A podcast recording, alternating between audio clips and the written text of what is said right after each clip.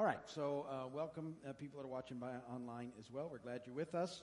We're going to look into the book of Ephesians today. The course we're in right now is called the Epistles of Paul, and we're looking at all of the letters or epistles that Paul wrote to the churches, and we're up to Ephesians now, um, again written by Paul. Uh, Paul writes to the church in Ephesus while he's under house arrest in Rome, um, which was approximately 62 or 63 AD. And um, he's, he's teaching uh, in Ephesians, he wants believers to ma- mature and he wants them to uh, grow together in unity. And, and um, he has been, uh, when he writes this, Paul's been a Christian for about 30 years now. He's taken three missionary journeys, he started numerous churches. Um, he first visited Ephesus on his second missionary journey. You can read about that in Acts 18. And then in Acts 19, he goes back for the third visit and he stays there about uh, three years at that point. So he spent a lot of time with the Ephesian church, and we've looked at some of that before. Uh, as he writes Ephesians, it's interesting because we're, we're just finishing up this week. Our, we've, we've been working through Ephesians on Sunday morning, too. Um, but what we find out is that the Ephesians kind of breaks into three segments. Um, the first three chapters introduce the principles um, uh, about things that God has accomplished. And, and, and so um, he's setting the stage. We know what he's done, so we know who we are in him. And we have to understand that. That's, that's, a, uh, that's a real important that we understand who we are in him. It really kind of sets the foundation for everything else that we do. And we have to know um, uh, what it is that he's done. And so we've been talking about that on Sundays. We, we need to be people that understand the gospel, the good news, what it is that Christ has done for humanity, to all those who uh, desire to and choose to follow after him, the, the ama- amazing love that he showed them and the lengths that he's gone to in order that they can be restored and reconciled into relationship with God. And the church has to be aware of that, that, that that's what our mission is. That's what we're all about. It's that good news. It's the gospel. It's um, helping people go from darkness to light. And, and uh, too often, people don't understand that that's what needs to happen. Too, too many people think that really this life is just about, you know, well, you're just supposed to be a good person, and that's what it takes. And that's not what the scripture says about that. The only way to be reconciled to God is by responding to the gospel uh, and understanding what that is. So, as, as his kids, we have to know what it is. And, and it's, it's what, what we represent, it's who we are. It's, it's the it's the foundation of our mission is to um, be people that understand that. Then, uh, so that's kind of happens in the first three chapters. In chapters four and five, he really uh, talks about how we're to walk this life out. We've been looking at that lately. And, you know, it's important. Be be careful then how you walk or how you live. We looked at this last Sunday, and so um, how, how we're to grow and be strengthened in Him and all that, that means that that means. And, and we looked at that, and we'll look at that again uh, today a little bit. And then the, the final chapter, chapter six, we're going to be talking about this weekend. Uh, he really is um, uh, gives us how we to we're to continue on in the midst of our daily sort of life and struggles, um, things that we experience here in a fallen world on a broken planet. And um, he talks uh, in particular about the armor of God in chapter 6 and that we're engaged in a spiritual battle. And we'll be digging into that into depth um, this coming uh, weekend if you can be here. Our struggle, you know, it's not against flesh and blood. We have a tendency to think that it is, and we have to be reminded that that's not where our battle lies. It's not flesh and blood. It's a, it's a spiritual battle that we're engaged in. So with that said, uh, we have to understand then who we are in Christ doctrinally, if you would. And Paul starts the letter out this way in Ephesians 1 3 through 14. Praise be to the God and Father of our Lord Jesus Christ, who has blessed us in the heavenly realms with every spiritual blessing in Christ. For he chose us in him before the creation of the world to be holy and blameless in his sight. In love, he predestined us to be adopted as his sons through Jesus Christ in accordance with his pleasure and will to the praise of his glorious grace, which he has freely given us in the one he loves. In him we have redemption through his blood, the forgiveness of sins, in accordance with the riches of God's grace that he lavished on us with all wisdom and understanding. And he made known to us the mystery of his will according to his good pleasure, which he purposed in Christ, to be put into effect when the times will have reached their fulfillment, to bring all things in heaven and earth together under one head, even Christ.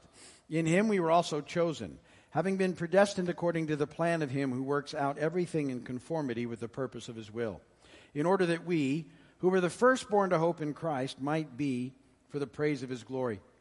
And you also were included in Christ when you heard the word of truth, the gospel of your salvation. Having believed, you were marked in him with a seal, the promised Holy Spirit, who is a deposit guaranteeing our inheritance until the redemption of those who are God's possession to the praise of his glory powerful passage of Scripture. And uh, as I said, we did uh, look at that um, over the weekends. And, you know, one of the things I said uh, that's amazing is that, that we're given the Holy Spirit. When we come to know Christ, we're given the Holy Spirit as a deposit guaranteeing our inheritance. So, it, you know, it, it gets back to that, the now and the not yet. You know, what's, uh, the kingdom is here because Jesus has come and has inaugurated the kingdom, but it's not fully here. That will happen when he comes, when he returns. He'll consummate the kingdom we live in the tension. So the kingdom is here, but not fully here. And, and I think Paul just gives us a perfect picture of what that means. So, so we don't have everything of eternity yet, but as a deposit of all of that, we have the Holy Spirit. And what an amazing deposit. That's what I always say. How, how amazing is it that the Holy Spirit, that, that, you know, God, Father, Son, Holy Spirit, that the Holy Spirit dwells in us when we come to Christ. Re, remember, we, we talked about this and, and we've talked about salvation and, and a lot of people, you know, have issues and, and deep discussions on salvation, but uh, you have to understand that, that salvation, there's, there's, there's this, and we, we talked about this, that you are saved, you're being saved, and you will be saved. You will be saved. That, that in that word are these tenses, these ideas. And the, the words that go with those concepts are that we're, we're justified, we're sanctified, and we will be glorified. And so you're justified when you when you come to Christ, when you give your life to Jesus uh, and you, you engage in relationship with Him, you're justified. The best way to remember that, it's, it's just as if we'd never sinned, because that's your standing now in Christ in the Lord. When God sees you now as a believer, He sees you in, in the perfection of His Son. Now, we understand that we are not yet perfect um, because we're still walking this thing out. And so that's where the next idea comes in that we're being saved. That's sanctification. So you are saved. You need to know that. When you're in Christ, your, your relationship with God is reconciled, and He's choosing to see you in the perfection of His Son. But the, the walking this out, holding things in tension, the now and the not yet, is we're being sanctified. That, that word is, is we're being changed. The Holy Spirit that comes at, at, the point that we're justified when we come to Christ. The Holy Spirit comes and dwells in us, and then He begins His ministry in us, which is, is moving us on and changing us over time. As we learn to yield to Him, He changes us throughout the course of this life. And He continues that until the point when we are glorified. And that will happen either when we go to be with Jesus or Jesus comes to get us however that works. And, and then that's glorification. That's when everything is set new um, and we, everything is made new, and we're, we're made new in the process with Him, and everything happens. So, so that's the idea behind salvation. And so we, we have to understand that. And in these verses, as he lays down the concept, um, fascinating in those verses that, that the Father, the Son, and the Holy Spirit are all in those verses uh, and, and what they're doing. That God the Father chose us in Christ to be holy and blameless. He chooses to, uh, to adopt us as, as children. He, he pours out His grace on us in Christ. And then God the Son, Jesus, redeems us through His blood. He brings us forgiveness and, and, uh, and He gives us, you know, gifts of wisdom and understanding. Uh, the scripture says even now we're included in Christ and we look forward to the complete fulfillment of God's plan, the glory that the future holds for us, glorification. And we've been sealed now um, with the guarantee of our inheritance by the Holy Spirit. And so you, you see in that, that first chunk there, the Father, the Son, and the Holy Spirit all at work on our behalf. And, and you need to take that in. See, part of uh, Ephesians and understanding Ephesians is understanding the lengths that God has gone to for you because you matter and you make a difference. And here we see the, the fullness of, of the Trinity all at work, all moving in your direction, and they're doing it for you. Father, Son, Holy Spirit, all part of um, the, the movement so that you can be reconciled with Him and spend eternity with Him. You're, you're the focus, if you would, of His love in these things and, and His grace poured out on us. And you, you need to make sure that you're allowing that to sink in throughout the course of your life, what that really means. That we we never just sort of take it for granted or it becomes, it's an amazing thing. The, the very concept of, of justification usually is, a, is enough um, for me to, to just wonder at the awesomeness of God, that, that he, can, he can see me in the perfection of his Son, and that I have a relationship with him that's, that's going to go now from, from now on through eternity. And that um, even though I'm still a mess, he chooses to see me in Christ as, as already completed and that, that, that makes it so I have complete access to the Father. Uh, the scripture says, you know, we have, we have 24 7 access, in effect, to the very throne room of the living God. Um, and, and this is an amazing, amazing thing. And so we have the, with that knowledge and the power of the Holy Spirit living in us, we have, we have everything that we need to live in this present, fallen, broken world. And then uh, he goes on in Ephesians 1 uh, 15 through the end. He's, he's talking about. Um, uh, that knowing who we are in Christ allows us to experience full and abundant life. We have a new identity because of that. We're saints. I mean, isn't that? I, I always I, will stop on that all the time because um, sometimes people don't get that. Um, that, but when you're a believer in Christ, you're a saint. That was that was the qualification. Uh, it's not things that you've done. It's not any of those other things. You you are technically, Paul says, when you come to Christ, you're a saint. And so we could use that terminology, but it's weird. And uh, to be calling each other saint is just kind of strange. But you are, in fact, that's part of your identity because of justification. See, that's how God is already seeing you. And, and so that's, that's an amazing, amazing gift that we have um, in the church. And um, towards the end of chapter 1, the, Christ fills the church with gifts and blessings. And, and the church is to be the expression of Christ. Um, e- each of us, and we, we've been t- talking about this often over the last few weeks too, is that, that individually, so you're the church. We, we, we often talk about coming to church, but you're the church. And so right now you're the church gathered corporately, but when you leave, you're still the church. You're just the church on mission in the world. But that's your reality. You're the church. And, and there's something, again, about that that changes the way that we live. Otherwise, we compartmentalize, and church becomes something that we do. And it's not, church is not something that we do. Church is something that we are. Significant difference in those uh, ideas. Then in Ephesians 2, um, he starts uh, sort of letting us know how, you know, our condition. Before we knew Christ, we were spiritually dead because of our sin. Um, so we, in effect, were then following the evil one. Whether we were doing that intentionally or not isn't the deal. If, if, you're, if you haven't given your life to Christ, you, you are in the um, kingdom of the enemy by default. It's your default position. Some of you think you have to choose it. You don't. You have to choose out of it, but um, you're, you're, in it by default. Uh, Paul describes the evil one as the ruler of the kingdom of the air. And so when Jesus comes the first time, when he came the first time, uh, and he was, he was victorious uh, in his resurrection then over the evil one and his power. So in his first coming, um, you know, the death and, and all the things that he did, resurrection, Jesus inaugurates the kingdom. So he is the permanent ruler of the whole world. And when he comes back, he will consummate the kingdom. But in this in between time, in this tension, the, the evil one is the temporary ruler of the part of the world that, that chooses to follow him either by choice or by default. And so that's why there's so many things that still take place here in a fallen world on a broken planet. He goes on in verse 4 of Ephesians 2 But because of his great love for us, God, who is rich in mercy, made us alive with Christ even when we were dead in transgressions. It's by grace you've been saved. And God raised us up with uh, Christ and seated us with him in the heavenly realms in Christ Jesus, in order that in the coming ages he might show the incomparable riches of his grace, expressed in his kindness to us in Christ Jesus. For it is by grace you've been saved through faith, this not from yourselves, it's a gift of God, not by works, so that no one can boast. For we are God's workmanship, created in Christ Jesus to do good works, which God prepared in advance for us to do. So Paul's letting us know all of us have, have sinned, and we cannot save ourselves. We, we can't work our way back into relationship with God. And unfortunately, that thought has permeated our culture. And, and it's not uh, how that works. Um, we can never be good enough in our own strength because the standard is perfect. Um, God's perfect and holy, and, and uh, that's, that's the standard. And once we've sinned, we're not. And, and just being good doesn't get you back to perfect. That's, that's the issue. And, and, and so it's not good isn't the deal, perfect is, and we, we can't be.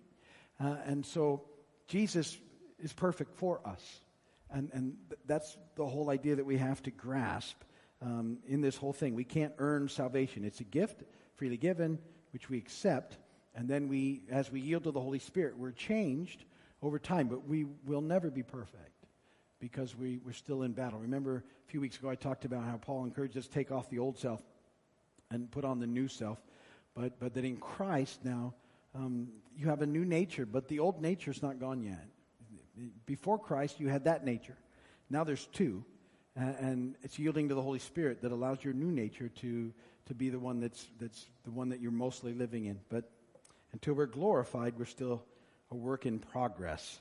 And we have to remember that. that. One of the things that remembering that does is keep us from being rule followers and also keeps us from being hypocrites and being very judgmental and critical, which is not what we're supposed to be. So this life that we have is a, is, it's, it's a gift. You can't earn it. You can't pay for it. And um, it's really what sets Christianity apart from everything else. Uh, every other system is about what you have to do. In Christianity, it's about what's been done for you. It's a significant difference in the way that um, this is approached. It's all gift and grace that comes from the Lord. And, and um, but he goes on with that and says, though, that, that because of this now, and we talk about this a lot, so we're not trying to earn salvation, but at the same time, because of this great love, we're to respond to it. And the way that we respond in the kingdom is by start becoming aware of others. So, so, remember this the, the deal is we're to love God all in, heart, mind, soul, and strength, and we're to love our neighbors as we love ourselves. And that, that's always been the heart of God. It, it, that, that thought is expressed back in the, the 10 words that He gave, or the 10 commandments. The first three are loving God. The fourth one is really about loving yourself, it's about the Sabbath. And the last six are about loving others. And, and that this has always been the way it's supposed to be. Uh, and yet, because of sin, we tend to go in the wrong direction. But they were never the laws in the way we take them, uh, rules, they were, they were, this is how you will live when you're loving well. This is the byproduct of loving well. And so it's a love thing, not a law thing.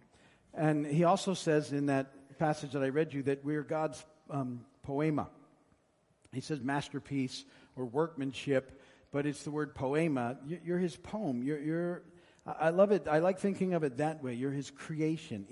And you are, not just in general. It's about you. You're his masterpiece. He, he did an amazing, powerful, creative work in you. Uh, and then he, he, he, encourages the church to live um, uh, well together at the end of Ephesians 2, uh, chapter 2, so that the world will know that we're his. It, it's, um, if we're loving each other well, it will impact the world around us for him. And, and so we're citizens of God's kingdom and we're members of his household.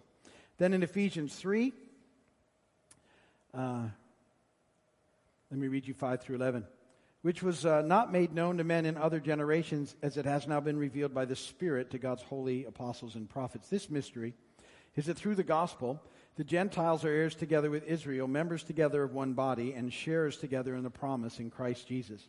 I became a servant of this gospel by the gift of God's grace given me through the working of his power. Although I am less than the least of all God's people, this grace was given me to preach to the Gentiles the unsearchable riches of Christ, and to make plain to everyone the administration of this mystery, which was for ages past kept hidden in God who created all things. His intent was that now, through the church, the manifold wisdom of God should be made known to the rulers and authorities in the heavenly realms, according to his eternal purpose, which he accomplished in Christ Jesus our Lord. So, what Paul's saying there is that God's plan for the church wasn't revealed to previous generations. It wasn't because he was hiding that information, it was a matter of timing for when that information would be revealed. And, and God's intent was for, for Jews and Gentiles to comprise one body, the church. Uh, it was known in the Old Testament that Gentiles would receive salvation. Isaiah 49 6 says, it's, It is uh, too small a thing for you to be my servant to restore the tribes of Jacob and bring back those of Israel I've kept. I will also make you a light for the Gentiles, that you may bring my salvation to the ends of the earth. So they understood that um, by the Old Testament that salvation was something available to the Gentiles, but it wasn't revealed back then that the way it was going to happen in the church, where would this be a joining together of these things. Uh, he goes on in Ephesians 3, uh, verses 12. He says, What an, uh, you know, what, a, what an awesome privilege we, we understand to be able to approach God with freedom and confidence. We touched on that because we've been justified and we have that uh, happening. Uh, if verses 419, 14 through 19 of chapter 3, it's this beautiful prayer of, uh, um, he prays for the family, that's all of us. He talks about this amazing love that we have uh, together, that, that God's love is wide, and so it covers the breadth of our experience and it reaches out to the whole world. Uh, his love is long, it, it, continues the length of our lives, it's high. Um, rises to the heights of our, our celebration, and His love is deep. It, it reaches to the places in our lives of discouragement and despair. Um, his, his love is there for us, and uh, it always will be. Then he moves into Ephesians 4, and he's, he's talking about how we're to walk this out at this point. Ephesians 4 7 through 13. But to each one of us, grace has been given as Christ apportioned it. This is why he says, when he ascended on high, he led captives in his train, uh, train and gave gifts to men. What does he ascended mean, except he also descended to the lower earthly regions? He who descended is the very one who ascended higher than all the heavens in order to fill the whole universe. It was he who gave some to be apostles, some to be prophets, some to be evangelists, and some to be pastors and teachers, to prepare God's people for works of service, so that the body of Christ may be built up until we all reach unity in the faith and in the knowledge of the Son of God and become mature, attaining to the whole measure of the fullness of God. So, Paul really is talking about um, the, a life of love that should be characterizing the church today. And, and, uh, and the church should be um, uh, seen as, as that there are people who are trying to help everyone be equipped to do the ministry, that each person is to be a minister, is to be uh, effective. It's not just something that uh, leaders do, that ministry is for everybody in the body of Christ. Um, where the church should, should be uh, encouraging each other and helping to build one another and helping to grow one another. Uh, and also, the, the church on mission is helping others come to know um, who Jesus is and bringing him in, uh, bringing them into relationship with them. And, and as we sort of get a hold of that, that's when we start to have an impact on the world around us. Really, the church should, should be known by its love for one another and for the people um, that it is in contact with in the world around us. And that this whole concept is what he's, he's uh, talking about. And then he, in Ephesians 4, he talks about how important it is that we're, we love one another and that we, um, we speak truthfully to one another um, that, that we um, don't gossip about one another, uh, that we really hold each other, you know, close and we encourage one another and we love one another, and that we're, we're in our conversation trying to build others up and not tear them down. We're to rid ourselves of bitterness, rage, slander, every form of malice. We're to be kind and compassionate to one another, forgiving each other just as in Christ we've been forgiven. And, and um, that's all part of sort of laying aside some of our own stuff and understanding that it's a much bigger picture. Um, it's one of the things I talk about here all the time. You know that if you're here, is uh, the importance of, of this idea that, that this is His story. And He's invited us into His story, and He's weaving our story into His, but this is His story. He's the noun of the story, it's about Him. And that, that our best way I can describe us is that we're adjectives in His story. Um, our lives describe him. And that's where we find life. Uh, it's, not a, it's not a less than role, it's, it's our role, it's what we were created for. And, and when we're trying to be something that we're not, that's when life is so unsettling. But when we understand that we're here to, to describe Him and live for Him, that's when things begin to change. And so that's kind of the heart of Ephesians 4, uh, Ephesians, the, the book of Ephesians. I, I kind of left off the last chapter because I'm going to talk about it this weekend. But uh, there he talks about the armor of God. And the armor of God is imperative for you as a believer um, because we're all involved in a spiritual battle. And, and if you, um, I believe you should be actively praying on the armor every day. We have wristbands out there, so you remember to do it. And that, that in the course of your, I do it in the mornings, I, I think it's the best time to do that. But I, I, I, actually stop and, and in my prayer, I pray that armor on. I think about the armor and I pray it on the belt of truth. I, I make sure that that's with me and the, the, breastplate of righteousness, that that's in place, the preparation of the gospel of the feet, the boots of peace, the, the, the helmet of salvation, the shield of faith, the sword of the Spirit. And, that, that I, I actually take time to pray those pieces of armor on because that's what God gives us to stand against the schemes of the enemy. And he's got lots of those.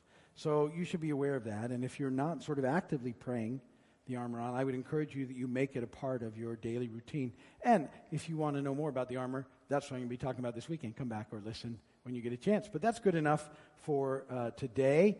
So I'm going to end it there. If you're watching my video, thanks for watching. Visit us when you can. And uh, we'll be blessing and praying for you guys. God bless you. We'll see you soon.